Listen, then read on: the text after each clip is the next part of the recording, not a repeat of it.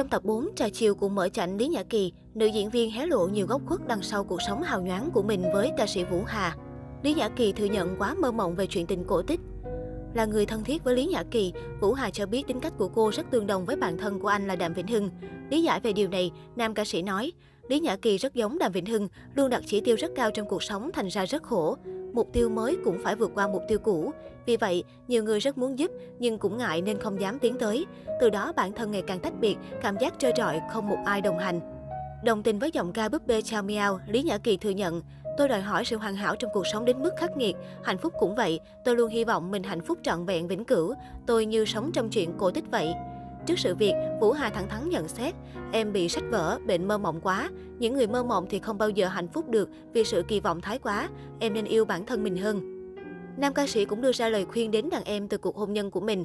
Anh kể, Lúc mới quen hơn 20 năm trước, bà xã tôi rất hay ghen khiến tôi mệt mỏi. Tôi liền bảo cô ấy nếu muốn một người đàn ông ở với mình cả đời thì nên bớt ghen lại.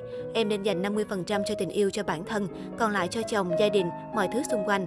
Có như thế em mới có đủ tình thương, sự rộng lượng cho mọi người. Vũ Hà mong để dành tiền dưỡng già, chấp nhận nỗi đau không còn. Chưa dừng lại ở đó, Vũ Hà cũng trải lòng về cuộc sống riêng tư trong 2 năm dịch bệnh hoành hành vừa qua. Anh cho biết, mình dần yêu bản thân và quý trọng gia đình hơn sau hàng chục năm bôn ba đi hát.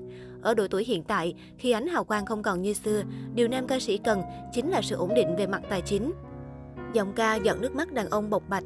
Trước dịch, ekip tôi có từ 4 đến 5 người, nhưng dịch ập đến tôi cho nghỉ việc hết, tự quán xuyến tất cả. Sau này tôi nhìn thấy một số ca sĩ trẻ họ cũng có ekip y như mình ngày trước. Tôi tự nhìn lại và thấy rằng ánh hào quang của mình không còn như xưa và cũng không cần thiết thuê nhiều người như vậy để tốn tiền. Thu nhập bây giờ rất eo hẹp, già rồi quan trọng nhất là tiền để mang về cho vợ. Tôi cũng muốn về già mình cũng có của ăn. Nhìn vào thấy ekip của nhiều người rất hoành tráng nhưng lại tốn rất nhiều tiền. Tiền đó tôi để dưỡng già.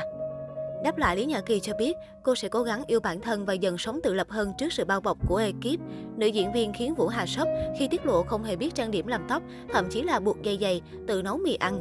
Đi đâu cô cũng đưa cả ekip theo để chăm sóc vì sợ đơn độc và không giỏi lo liệu mọi thứ. Nhưng bù lại, cô cho rằng ưu điểm lớn nhất của bản thân chính là rất giỏi kiếm tiền. Tại đây, Vũ Hà bất bình, anh cho rằng Lý Nhã Kỳ nên tập trung vào đời sống tâm hồn. Anh nói, tôi không hề bon chen hay cố làm live show để chứng tỏ mình là ngôi sao hạng A để kiếm tiền hay giành giật show. Ai mời thì hát, chứ tôi không bao giờ xin xỏ để được hát. Em cứ oan oan bảo mình giỏi kiếm tiền, có thế này thế kia, thì còn lại bao lâu nữa để sống trọn vẹn cho chính mình. Ngoài ra, Vũ Hà cũng khuyên cựu đại sứ du lịch nên tìm cho mình một người bạn tri kỷ để san sẻ niềm vui.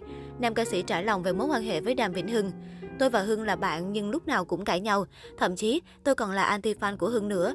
Ra sản phẩm mới là tôi chê. Tôi là kiểu bạn thân thích nói thẳng, nói thật. Dù luôn lạc quan và vui vẻ nhưng Vũ Hà nghẹn ngào thổ lộ, anh cũng có những góc khuất nỗi khổ riêng. Nam ca sĩ cho biết, chuyện anh và bà xã không có con là điều khiến hai vợ chồng luôn dây dứt. Tôi từng rất buồn vì bà xã tôi không thể sinh con được.